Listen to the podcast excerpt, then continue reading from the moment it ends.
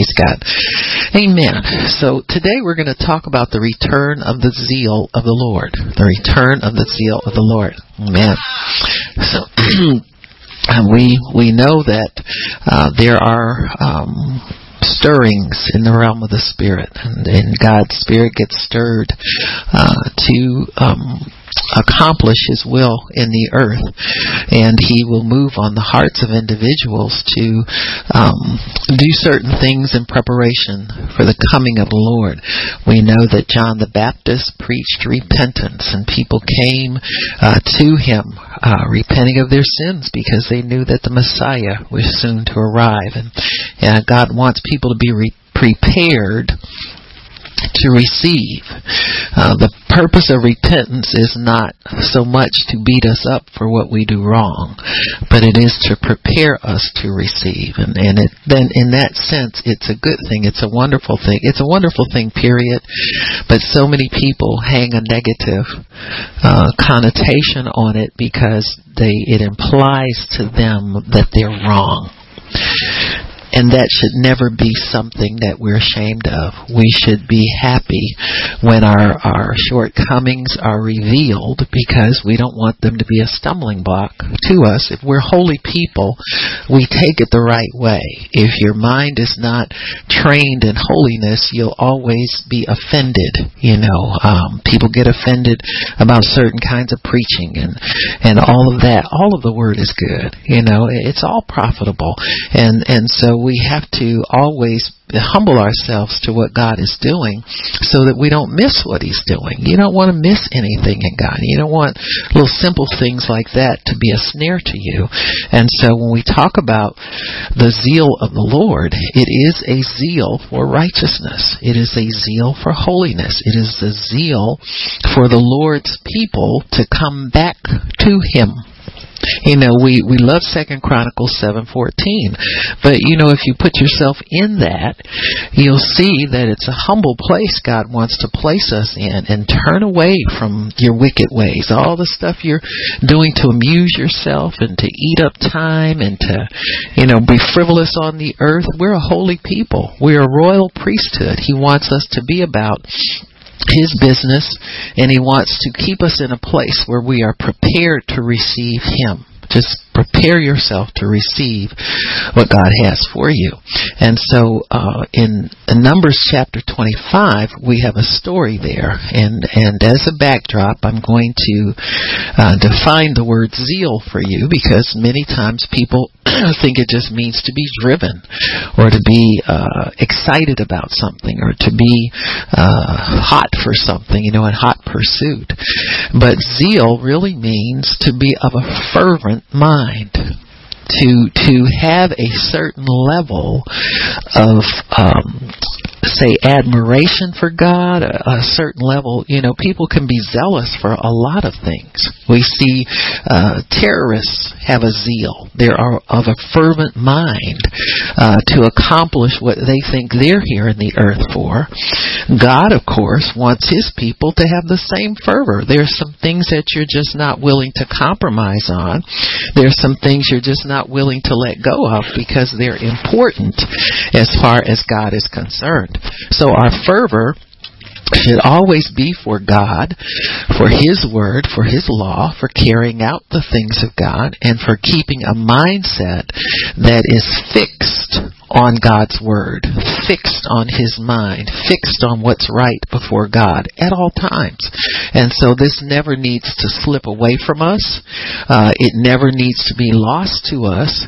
It must always be there. That, that should be there to guide us and to help us to uh, stay on the right road before God. Uh, the word zeal uh, means uh, jealousy. It, it is a uh, jealousy that God has to protect his own, to protect us to holiness, to protect us against the world's ways and the world's ideas, and, and infiltrating into the things of God. It's it's a um, uh, hovering over us to keep us unto Himself You know, and keeping us unto himself means keeping us unspotted from the world, keeping us from adopting the world's ideas, their their habits, their methods. All of that is is the zeal that God's talking about. It also means to uh, be envious or angry. Zealous people are angry when their standards are violated, when their laws are violated, when their um, sometimes traditions are violated, uh, zealous people defend and protect those things and those ideas. It means to be a jealous husband. God is a jealous husband. We are betrothed to Him and he is vowed to protect us. He is under a vow to himself. He has sworn to himself that he will never leave us nor forsake us. He will not lose us. He will not let the enemy pluck us out of his hand. All of those things uh, God is jealous over us over. Zeal causes the righteous to take a holy stand. Zeal causes the righteous to take a holy stand. The word holy isn't a bad word. We hear it so seldom anymore. What do we hear about? Wealth transfer, uh, prosperity, get yours, I got mine, you know. Holiness is, is the foundation of all of that. He gets nothing without being in right standing with God. It means to take a holy stand and eliminate sin. Keep yourself from it. Amen. Keep you it from you and you from it. And so God wants us to understand that zeal has to do with keeping us set apart, holy, sanctified unto him, apart from the world, not influenced by the world, not compromising with the world, not having that mindset that when worldly ideas come across, we kind of consider and fall there has you have to have a, a fervent mind for the things of God. You have to have a ready mind for the things of God. And this is not religion, folks. So much we get thrown back at us when we start talking about holiness, zeal and all and people throw back religion. That's religion. Everything's religious to some people because they like compromise. You know, certain certain levels of Christianity they like compromise or they like an easy way into the things of God. But I'm telling you, this has been paid for with the precious blood of the Lamb. That's what makes it of high value. And that's what you have to keep in mind that what did this cost Jesus to secure this for me? What did it cost him, really? And you have to appreciate that. You have to respect that. You have to hold that in high esteem. And so people who are of a zealous mind or of a fervent mind always keep in mind all of the things related to their position here on earth. How did you get here? How did you how did you find the Lord? How did you become aware of the things of God? It was through a miracle. And so all of that has has to be held in high esteem for us, held in high value. When it's held in high value, then you'll have the right fervor in your mind about these things. And so if you have the right fervor, then you'll be able to accept the zeal of the Lord. When when God moves on you to do different things, you'll be zealous for them. And zeal, zeal is a good thing. So in Numbers 25, we see a situation here where the zeal of the Lord is demonstrated through executing the Old Testament law. Numbers 25.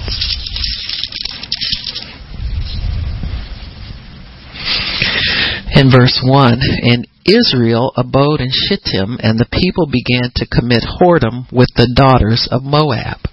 Now, the daughters of Moab, you know, were uh, um, Lot. Remember Lot and his two daughters, and they got uh, escaped to the mountain, but they were still influenced by the the things of Sodom, the city that they came from.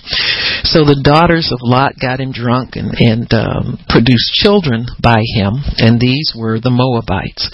The word Moabite means inbred. And it means inbred.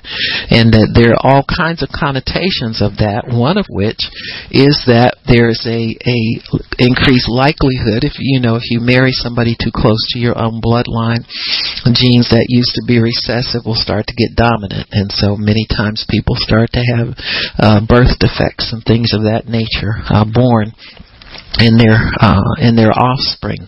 Uh, there are some other things as well, and and they have to do with uh, sexual immorality was very very prevalent among the Moabite uh, people. It says, and they called the people unto the sacrifices of their gods. So they just began to, the children of Israel just began to go and worship with them. You know, if you like somebody, you like what they like eventually. My? You, kind of pick up their habits, you pick up their ideas, so forth and so on. And so they call the people to the sacrifices of their gods, and the people did eat and bowed down to their gods. So they have abandoned worshiping God. That can be seen on so many different levels.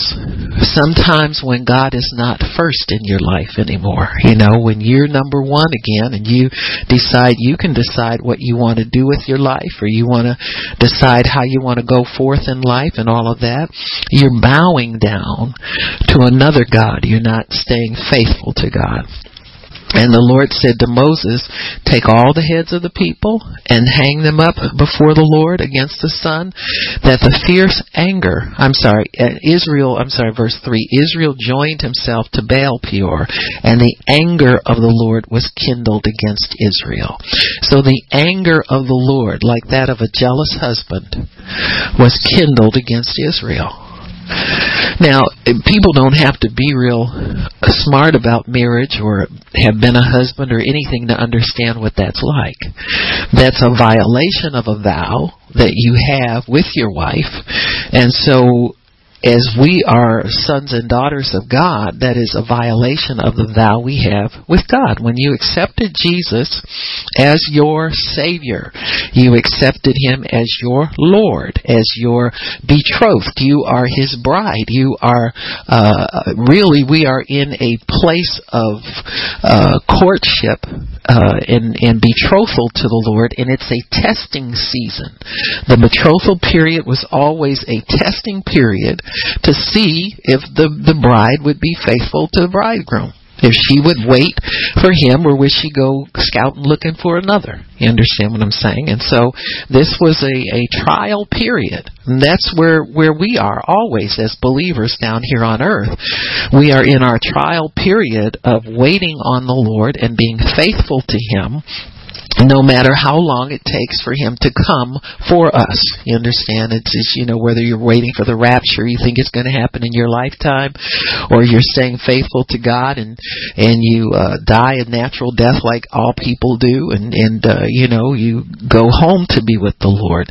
Uh, you must be faithful throughout that whole period of time that you've been down here serving the Lord. And he says, The Lord said to Moses, Take the heads of the people and hang them up before the Lord against the sun, that the fierce anger of the Lord may be turned away from Israel. And Moses said to the judges of Israel, Slay every one of your men that are joined to Baal Peor. And, and behold, one of the children of Israel came and brought unto his brethren a Midianitish woman in the sight of Moses and in the sight of all the congregation of the children of Israel, who were weeping before the door of the tabernacle of the congregation. And when Phinehas, the son of Eleazar, the son of Aaron the priest, saw it, he rose up from among the congregation and took a javelin in his hand. He went after the man of Israel to the tent and thrust both of them through, the man of Israel and the woman through her belly. So the plague was stayed from the children of Israel. Now, many times in in the Bible, you see uh, because they they lived a natural life. They they had relationship with God, but it was through the law. It was through the offering of sacrifices. And when God was angry, He had a way back for them. There's always a way back prepared. That's the excellent good news. That the way back is all. There's always a way back to God many times people don't get this and embrace it the way that they should. They don't really get the understanding of the blood covenant and what that entails. That there always is a way back to God, and that is through repentance and confessing of your sins. It's, it's, but there are so many people who continue in sin, condemnation, and all that kind of stuff because they don't get it. They just don't get it. But God always has a way back. Even in the old covenant there was a way back. Second Chronicles seven fourteen is the way back for the nation of Israel. God said, if there's if if I shut up rain the heavens so there's no rain, the crops dry up, blah blah blah. If my people who are called by my name, and He heals the land not just their land, but you can, God will heal the whole earth through righteous people. He'll bless the whole earth. Look at Abraham and all the places that he visited. He dug wells and they got covenant, you know, built covenant with him. Uh, they wanted to be in, in cahoots with somebody who knew God. And so that's that's the blessing that we are to the earth, folks. That's why the zeal of God is important. It's for important for us to stay in righteousness and stay in a place with God where your faith works, your your your prayers work, where everything works, works, works, works, works, because you have right relationship with God. You're not hiding any treasure under your tent. You understand what I'm saying? You just it, it has to be that way. It has to be. You can trust God. He loves you. You should love him back the same way. And so he says he went to and he he slew both of them. Now there are many times where the law was not carried out in Israel. We know that because their sin multiplied. They got estranged from God. And he says and he went after the men in verse 8, uh, and so the plague was stayed from the children of Israel. So God's anger was quelled when they dealt with sin to eradicate sin. Got me? His anger's quenched.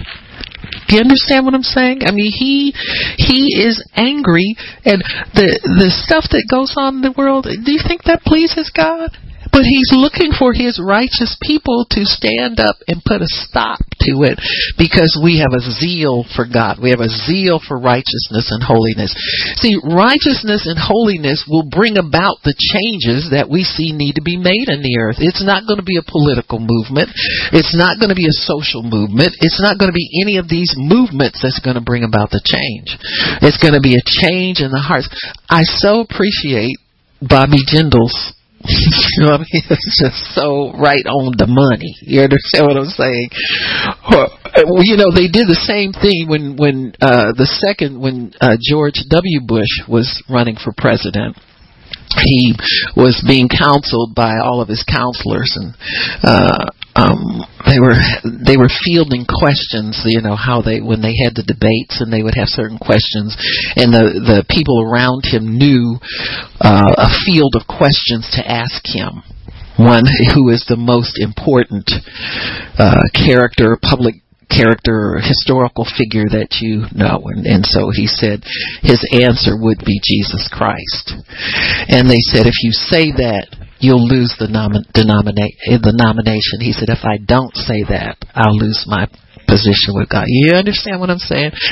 It's the same thing, folks. Everybody who's going anywhere in God is going to have to make the same decision. Do I choose God first and foremost and go on with Him? Or do I choose some lesser thing that I like or you understand what I'm saying? Do you know is the zeal strong enough in my heart to carry out what God wants me to do? Do I do I feel what he feels to the degree that I want to do whatever it takes to keep my relationship with him and strengthen it? Make it stronger. Trust Him more. Let go of more nonsense in my life and, and uh, really, really understand and trust God. And so here we have uh, this uh, uh Phineas, who was a uh, a priest who is in the priestly line of Aaron. He's doing his priestly duty and carrying out the will of the Lord. Verse 9 Those that died in the plague were 24,000. All those people died. We could say the same thing about abortion. in this country. And all of the people, all of the children that have died because of that. I was watching some of the signs in the Right to Life March, the 42nd one they've had, 42 years of legalized abortion in this country. And uh, some of the women now are marching with signs that say, I regret my abortion. Hey, There's there's more truth coming out. There's more ministry to people who are yet to make those kinds of decisions coming forth. So part of that's the zeal of the Lord. See, there's a zeal there to make what's wrong right. And so he says, 24,000 people, and the Lord spoke unto Moses, saying, Phinehas, the son of Eleazar, the son of Aaron the priest, have turned my wrath away from the children of Israel, while he was zealous for my sake. Zealousness for God and his law is is what's needed to cause God's people to come back to the ways of God, come back to the laws of God, come back to the uh, righteousness before God, and letting that be what what we quest for and what we long for.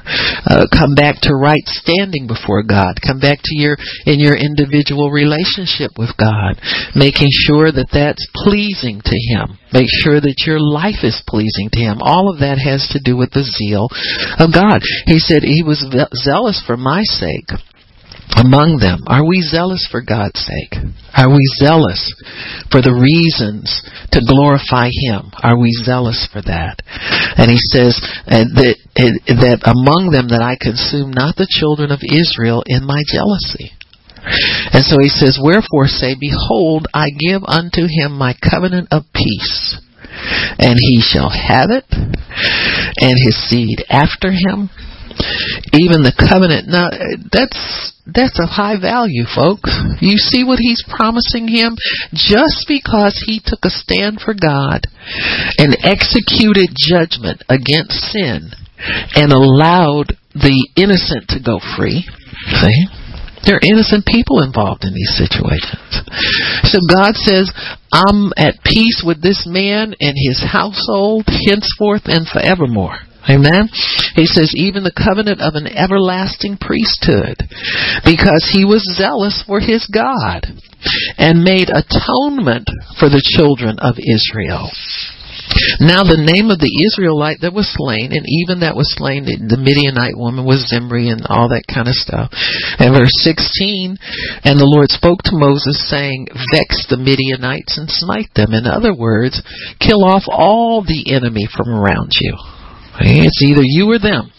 You got me? Get rid of all the sin in your life, even your little pet things you like to do, even the stuff you think is not important that you carried around with you for years. You understand? Get rid of that nonsense. He says, For they vex you with their wiles, wherewith they have beguiled you in the matter of Peor, and in the matter of Cosbi, the daughter of the prince of Midian, their sister, etc., etc. So when God calls for us to remove associations, friendships. You're trying to stay friends with people who are backslidden or turned away from God just because you think it's okay. You understand what I'm saying? When God calls on you to disconnect from that, the zeal for His law, for His word, for being right with Him, for relationship with Him, should carry you to the place where you can let everything go and not compromise. Got me? You should be able to let all of this go. If you really love God, the zeal of God will burn in your heart so that you don't want to connect with the unclean thing. You understand what I'm saying? People make grave mistakes in small areas. See? grave mistakes in small areas. You keep certain areas of your life to you, and you don't want God to interfere with that. You don't want Him in there at all. You see what I'm saying? And you refuse counsel about these things. And that's what happened with the children of Israel. They began to be friends with these people who were serving other gods. they began to uh, embrace them, began to walk with them, all of that. And it began to be a snare to them to the point where they began to lose people. 24,000 people died because of their close association. So God says, get rid of them people. They're a snare to you. As long as you're trying to be nice to them and be friends with them and live next door to them and and watch what they do, you keep them before your eyes and see what happens. They become a snare to you. so, this was the story of Israel's disobedience. Excuse me. In this story, Israel marries Moab, and that was forbidden. Moab always caused trouble for them. He would not let them pass through their land initially. Remember, they hired Balaam to put a curse on them. And so when this kind of stuff happens and they're still trying to be friends with them, still trying to connect with them, and still trying, and still trying, and still trying, so get a clue. Uh, get a clue. So they were forbidden to intermarry. So when God's people are led to sin, God wants a return to holiness. He is married to us. He has claimed us for his very own. He owns us. You do not own yourself. You cannot call the shots yourself. So when this plague breaks out, the plague must be stopped. and the only way to stop it is to obey God and execute vengeance on the enemy, execute the written judgments that God has written for that. Who will fight for God? That's what God wants to know. He always wants somebody who will stand up and fight for Him, turn away wickedness from His people, and begin to declare the word of the Lord. And so the zealous people are the ones who will always fight for God. They have no to the left or to the right. You can't turn their heads. You can't get them to focus on anything, anything distracting. They're going forward for God. And that's the way God likes it because He's jealous for us. He wants us to have the same zeal for Him that we have for us. If you claim divine protection, God wants to keep you. He wants to heal you. He wants to, He's zealous for you. He doesn't want illness to attach itself to you. He doesn't want poverty to it. He expects the same thing from us, folks. If you really expect God to come to bat for you, you've got to be willing to come to bat for Him. Sometimes we'll make half-hearted declarations about our our our um, desire to see change. If you desire to see change, you desire to see it in all areas, and that includes starts with us. You got me? If it starts with us, it'll permeate over into other areas of our lives. If we never get it right, it'll never flow out right into other areas. So we have to be totally given over to God and totally uh, sold out to God. You know, not just, you know, saying it, but in word and in deed. So Phineas was zealous for God. When he heard the word of God, he jumped up and immediately executed the word of the Lord in his anger, he avenged sin on God's behalf. He took a stand and he was able to carry it through. When that righteous anger wells up on the inside of you, you take a stand and you're able to avenge men disobedience on God's behalf. And so God will work through you. He will help you. He will stand with you and he will honor your words. He'll honor your stand. A stand for righteousness is the best thing that we can ever do. I don't care what situation you're in. I don't care what, uh, who you're, you're confronting, who you're dealing with. Uh, a stand for righteousness is the best stand that you can ever make. You got me? Never back off from that stand. You know what's right. You know what God expects from people. So never back off from that stand. And so we see here a man who was willing to take a stand for God because he got the zeal for God on the inside of him. Somehow he snapped out of the stupor that most of them were in. They were tolerating the worship worshiping the enemy. Amen. Taking more people over into that. But God always has a people who will stand for him. I don't care how bad things got here. With in the case of Noah, it was one man and his family. And so uh, God doesn't care if it has to get down to one person again. He will do what he says he will do. He wants a holy people and he wants people who are sold out to him. In Second Kings chapter 10, let me see which that one's about. Oh, this was after, uh, yeah, this was uh, Elijah's prophecy being carried out. Praise God.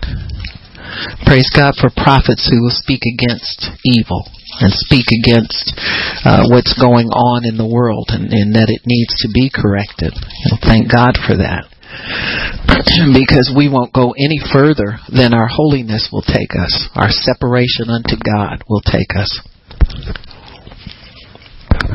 In 2 Kings chapter 10, it says here, I'll start in verse 1. Ahab had 70 sons in Samaria. And Jehu wrote letters and sent to Samaria unto the rulers of Jezreel, to the elders, and to them that brought up Ahab's children, saying, Now as soon as this letter comes to you, seeing your master's sons are with you, and there are with you chariots and horses, a fenced city also and armor, look even out uh, look even out the best and meetest of your master's son, set him on his father's throne, and fight for your master's house. But they were exceedingly afraid, and said, Behold, two kings stood not before him. How then shall we stand? And he that was over the house, and he that was over the city, the elders also and the bringers up of the children sent to Jehu, saying, We are your servants, and we will do all that you shall bid us. We will not make any king do that which, which is good in your eyes.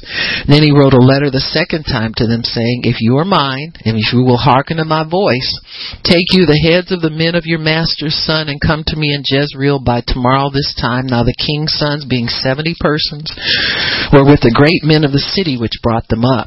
And it came to pass when the letter came to them, they took the king's son and slew seventy persons, put their heads in baskets, and sent them to Jezreel. And there came a messenger and told him, saying, They have brought the heads of the king's son, and said, Lay you them in two heaps at the entering in of the gate until morning. And it came to pass in the morning that he went out and stood, and said to all the people, You are righteous. Behold, I conspired against my master and slew him him, but who slew these? Know now that there shall fall unto the earth nothing of the word of the Lord which the Lord spoke concerning the house of Ahab man. So when when uh, this is why Jezebel chased Elijah and he ran ahead of the chariot. He was so scared of her, you know. But he began to prophesy the judgment that was going to come on Ahab's house and all his descendants. And God said there would not be one male left of all of those children, and God meant that. And so Jehu was the one who was raised up to execute this judgment.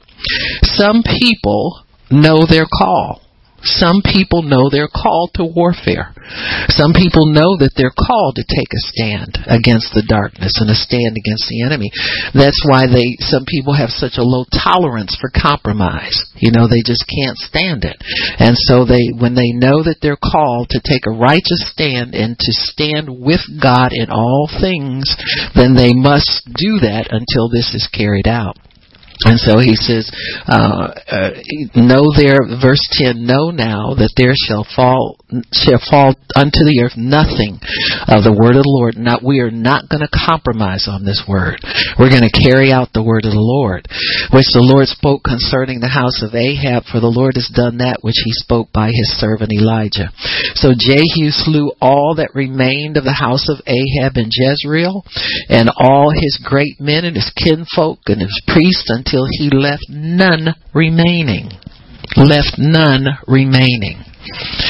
And he arose and departed and came to Samaria, and as he was at the shearing house in the way, Jehu met with the brethren of Ahaziah, king of Judah, and said, Who are you? And they were, and they answered, We are the brethren of Ahaziah, and we go down to salute the children of the king and the children of the queen. And he said, Take them alive. And they took them alive and slew them. I mean, the the ones God put His finger on, and they friends. You see what I'm saying? get all, of, get the whole gang. you got me? You don't want to be friends with the enemy. You got me. You you stay set apart to, with God's people. You know who you are. You know where you belong. You don't belong in the land of compromise. And so he says, and he it, he slew them, neither left he any of them. Verse 15. And he, when he was departed thence, he lighted on Jehonadab, the son of Rahab, coming to meet him, and he saluted him and said to him, "Is your heart right? is my as my heart is with with your heart?" And Jehonadab answered, "It is. If it be, give me your hand." He gave him his hand, and he took him up into his chariot, and he said, "Come with me and see my zeal for the Lord."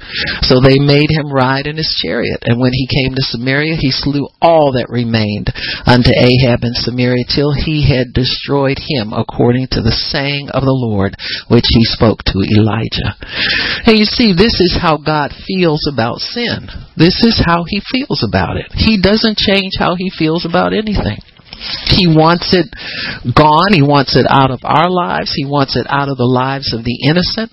He, Jesus came to deal with the sin problem. And by shedding his blood, this is how you deal with it. You you you eradicate it and you allow people who really want God to live holy and live righteous. Have a good life. Have a great life. It's a good life, folks. It's a good life. See? So much compromise in the world. You know, you have to keep preaching good life. You have to keep preaching holy life. You have to keep preaching righteous life because people just don't consider it to be that important anymore. What's important is fun and, and the things that we want to do and the things that we want to get blessed with and the things that we want to, you know, carry on in this life about.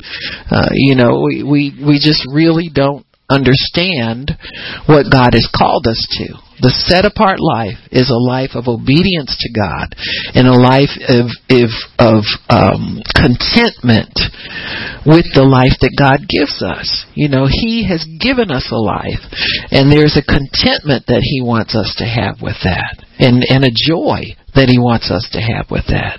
Like David said, blessed is a man whose sins are forgiven. You got me? And, and you know, the, it just, that's just a blessed place to be. A blessed place to be.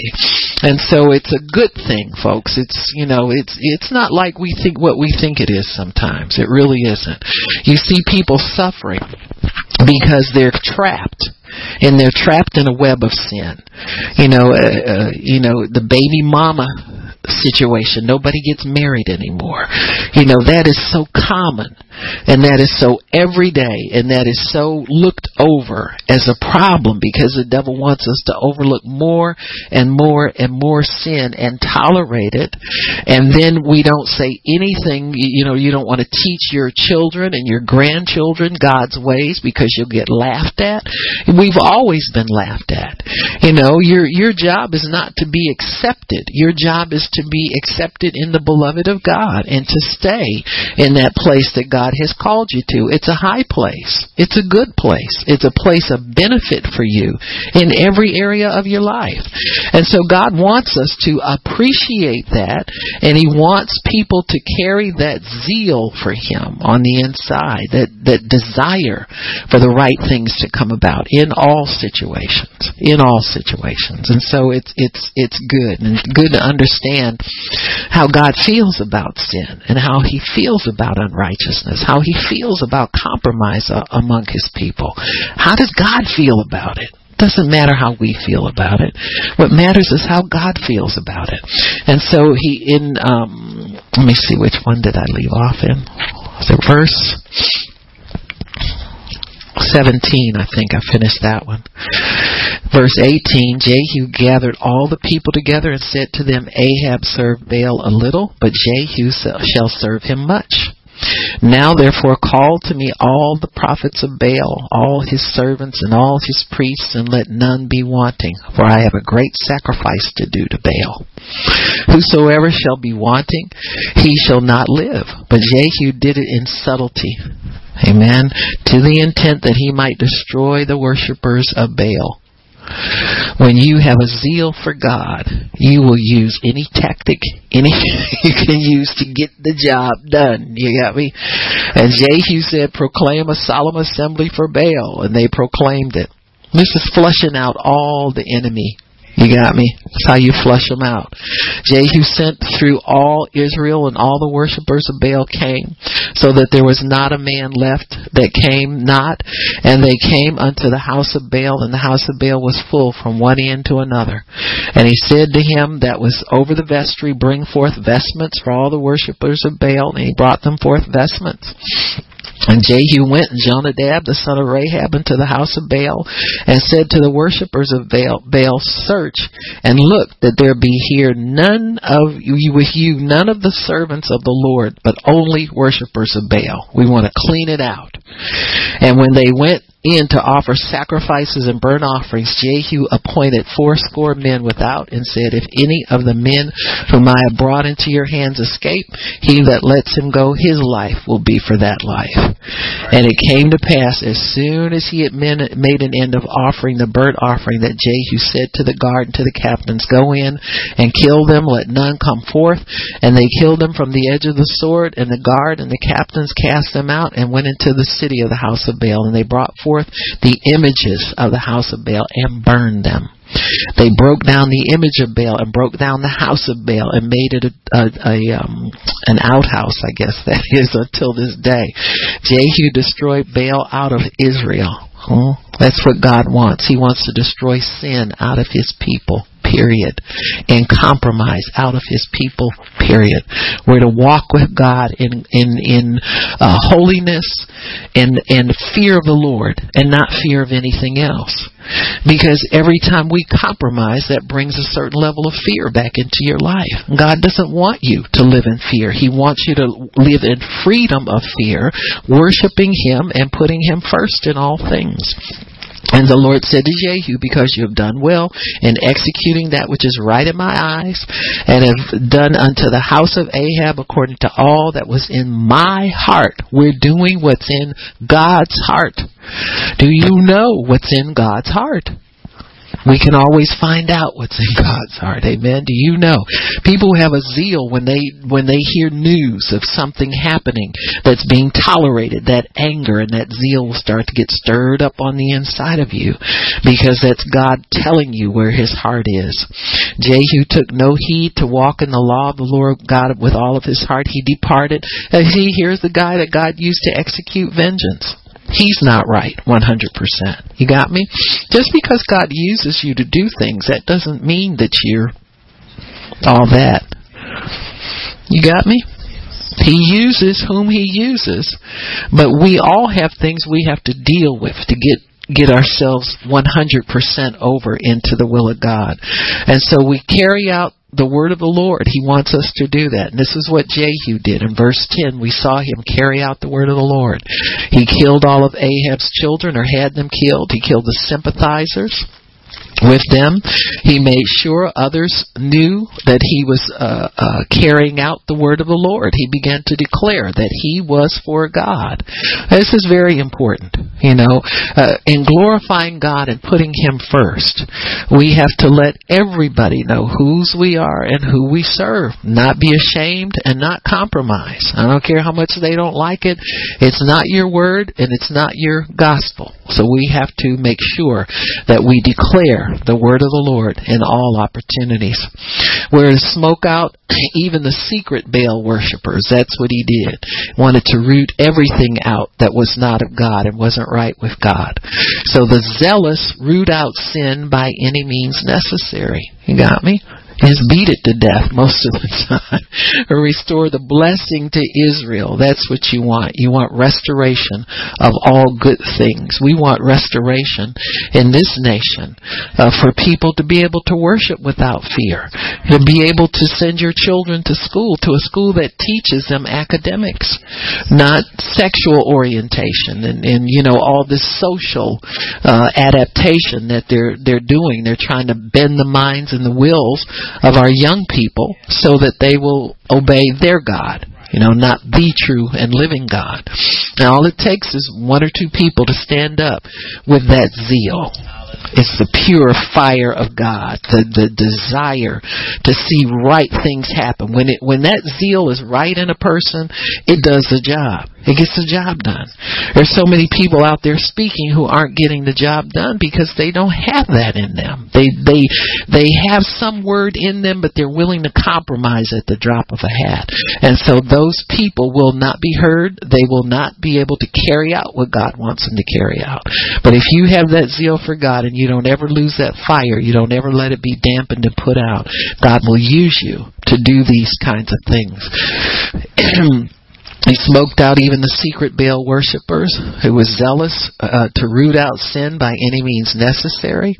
He began to restore the blessing to Israel. And that's what you want. You want to restore freedom of worship. You want to restore freedom to raise your children the way you want to raise them. Nobody can tell you that you're using hate speech if you tell your children that homosexuality is sin or if you tell them you don't want them engaging in it. You have a right to tell your children what you believe believe is right for them.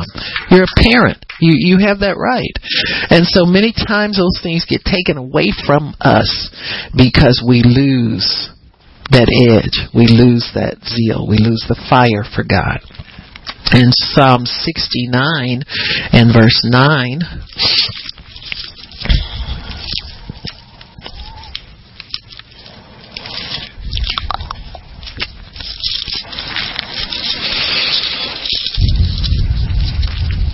For the zeal of your house has eaten me up.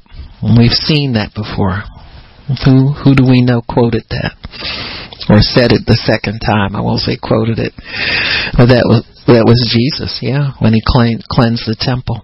For the zeal of your house has eaten me up. Amen. That's what it's like. It's a fire shut up in your bones. It's tearing at you. It's gnawing at you. It's eating you up. And the reproaches of them that reproached me are fallen upon me. So people are not going to like it when you take a stand for God. They're not going to like that. They're they're going to uh, want to uh, be your reproach and a laughing stock among people. Zeal eats us up. God wants to dwell with His people, and He wants us to receive our inheritance, and He wants us to be at peace. And so our goal is to be at peace at all times. You see that if you go back to um, Second Kings 10 and verse 37, you see peace restored again. Peace meaning that God is not at war with them anymore. He's not, uh, his, his anger is being, uh, um, appeased. And so he is removing, um, the, the judgment from his people. Second Kings 10. Hang on, let me find that again. Second Kings 10. What did I say, verse? 37. Thank you, Mr. Gary. Kings 10.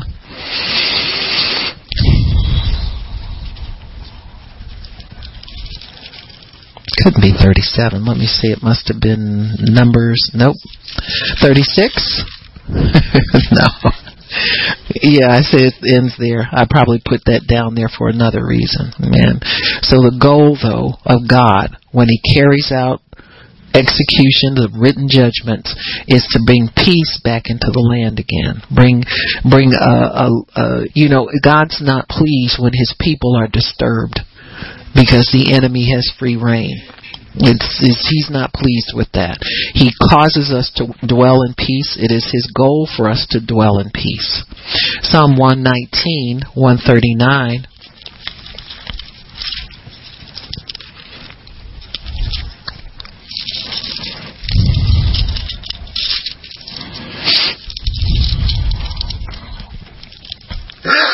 Bless you. Says, My zeal has consumed me because my enemy has has forgotten your words.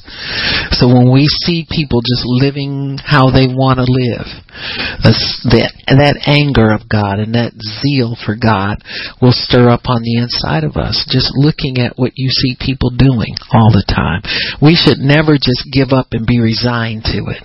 You know, and put the fire out. You're to keep the fire going and you're to keep it stirred up. God, I'm praying against this. I'm taking a stand here. I'm, I'm making sure that your word is declared uh, in the heavens and, and uh, here on earth, so that you can come for your word, and we'll have something to to um, uh, you know we'll, you'll have something to work with, so that your people can again be in peace, and we can achieve what you your plan is in this earth. God's plan is for people to be able to live free of oppression and live free of the bondage of sin, of the bondage of sickness, of the bondage of the devil. And so that is God's goal for everybody in the whole earth to be free to choose Him.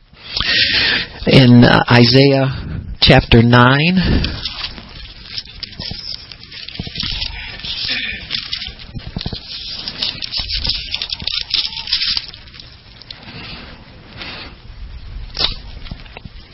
Verse 6 For unto us a child is born, unto us a son is given.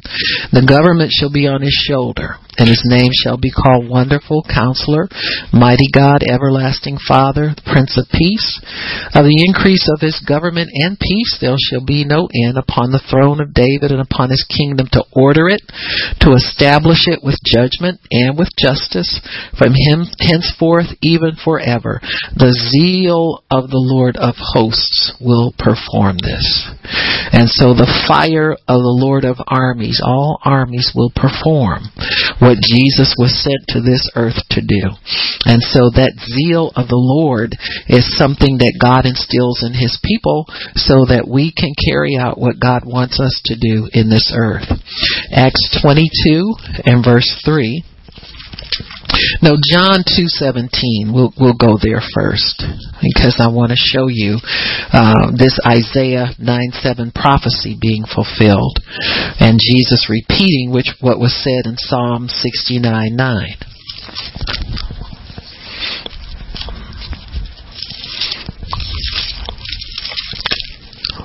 Let me say John 2 Sorry about that. Uh-uh. John 2. 17, uh, verse 13. And the Jews' Passover was at hand. This was a holy, solemn assembly of God's people.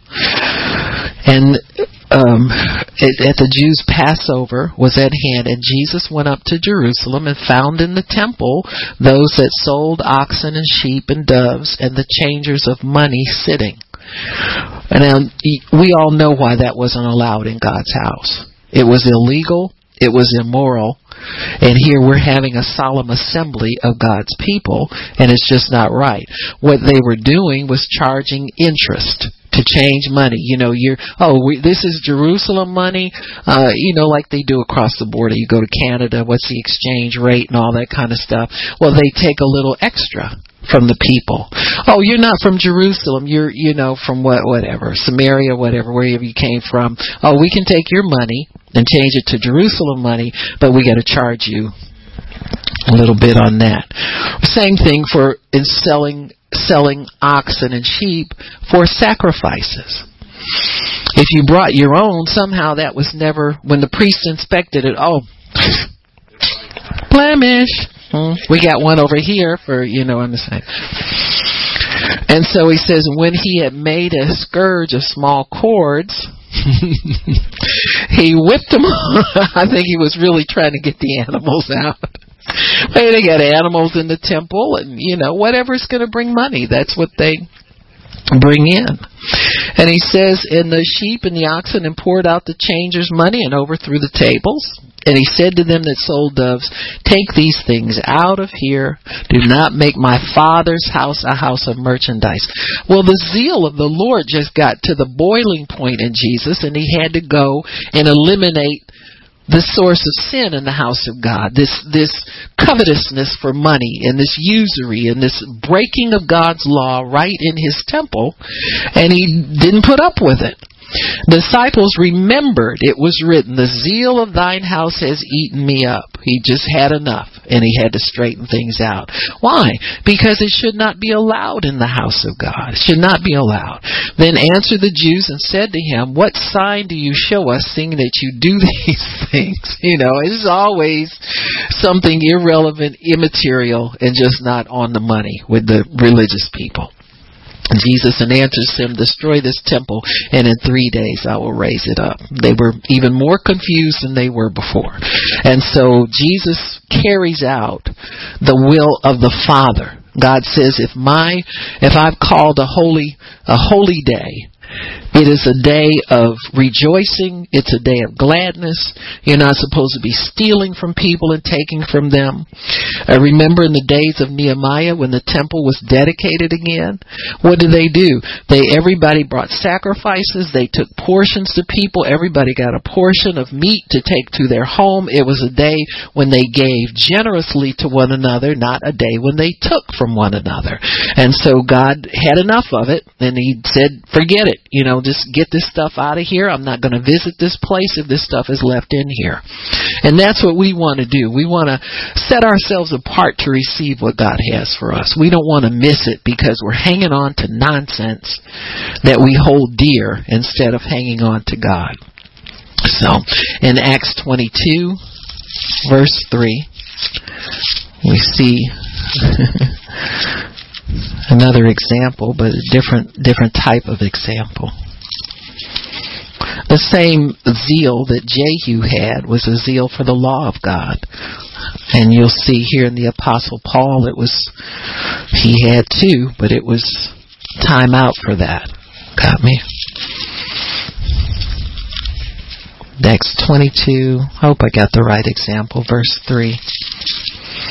Mm-hmm. Mm-hmm. It says, I am truly a man which am a Jew born in Tarsus, a city of Cilicia, yet brought up in the city, the city at the feet of Gamaliel and taught according to the perfect manner of the law of the fathers. And this was right during his time. And was zealous toward God as you all are this day. And I persecuted to death those who were in the way or the ones who were Christians. So Paul's zeal for the law carried over into the time of Christ Christ, and that's what made it wrong for him. So there are many people who have a religious zeal that God is not honoring. God is not behind that.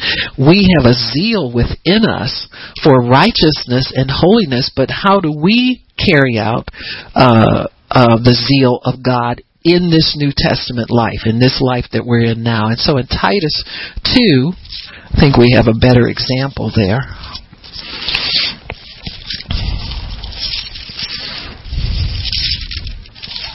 Now, let's teaser together. Titus.